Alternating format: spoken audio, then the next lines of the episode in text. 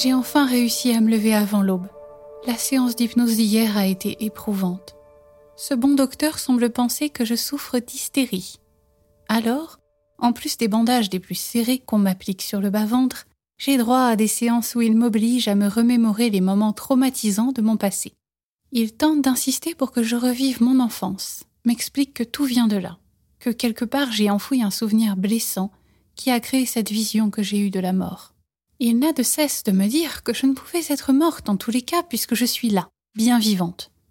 Il me demande de revisiter toutes les interactions que j'ai pu avoir avec des hommes, et je comprends à demi-mot que ma pulsion de mort, puisque pour lui c'est de ça qu'il s'agit, n'est qu'un reflet macabre de mon incapacité à donner la vie. Je sens dans son regard un dédain mêlé d'amusement quand je lui explique ce que j'ai vu et vécu. Pour lui, la lumière blanche, l'amour inconditionnel, le livre de ma vie, les réponses métaphysiques et la présence de mon mari ne sont que des manifestations dues à mon cerveau, en manque d'oxygène.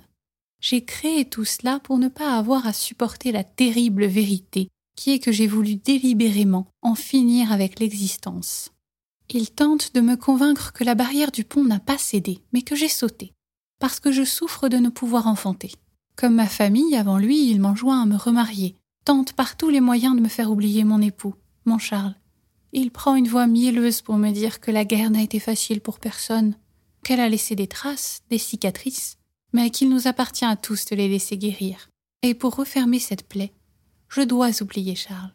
Je dois oublier la mort, la laisser de côté, cesser d'en parler et de raconter que ce lieu est ouvert à tous.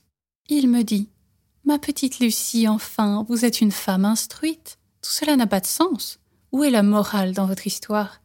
Car si je suis bien votre raisonnement, vous dites que toutes les âmes se retrouvent au paradis.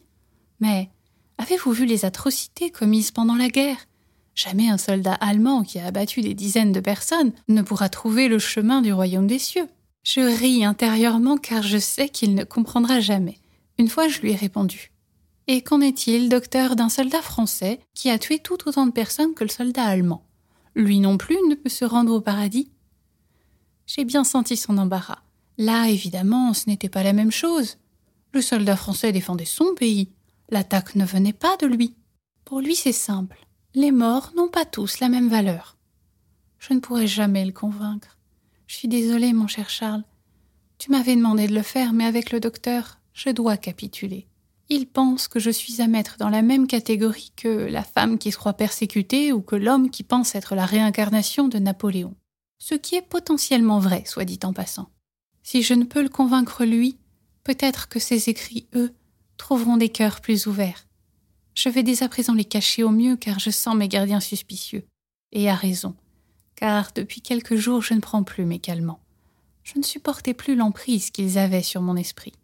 Désormais plus libre, même si je me sens surveillée, je continuerai à raconter mon histoire tant que je le pourrai, à soulager les autres âmes tourmentées de ce lieu quand ce sera possible, tout en faisant semblant d'être lente et docile. Je me dois aussi de trouver un moyen de convaincre le docteur que j'accepte ses théories sur mon état. Il m'a proposé un autre traitement à base de stimulation électrique. Il dit que cela donne de bons résultats dans des cas comme le mien, cela permet au cerveau de fonctionner à nouveau normalement. Il prétend que c'est sans danger et je n'ai aucune raison de ne pas le croire, si ce n'est un pressentiment étrange, comme un courant d'air glacé qui me parcourt les chines dès qu'il le mentionne. Néanmoins, je sais que je n'ai pas le choix. Et si jamais je ne dois sortir de cet endroit de mon vivant, je sais que mon âme ira retrouver la tienne, mon bien-aimé, et qu'en ce lieu où nous sommes tous unis, où l'amour nous entoure et où la vie n'a plus de secret, je pourrais passer un moment à tes côtés.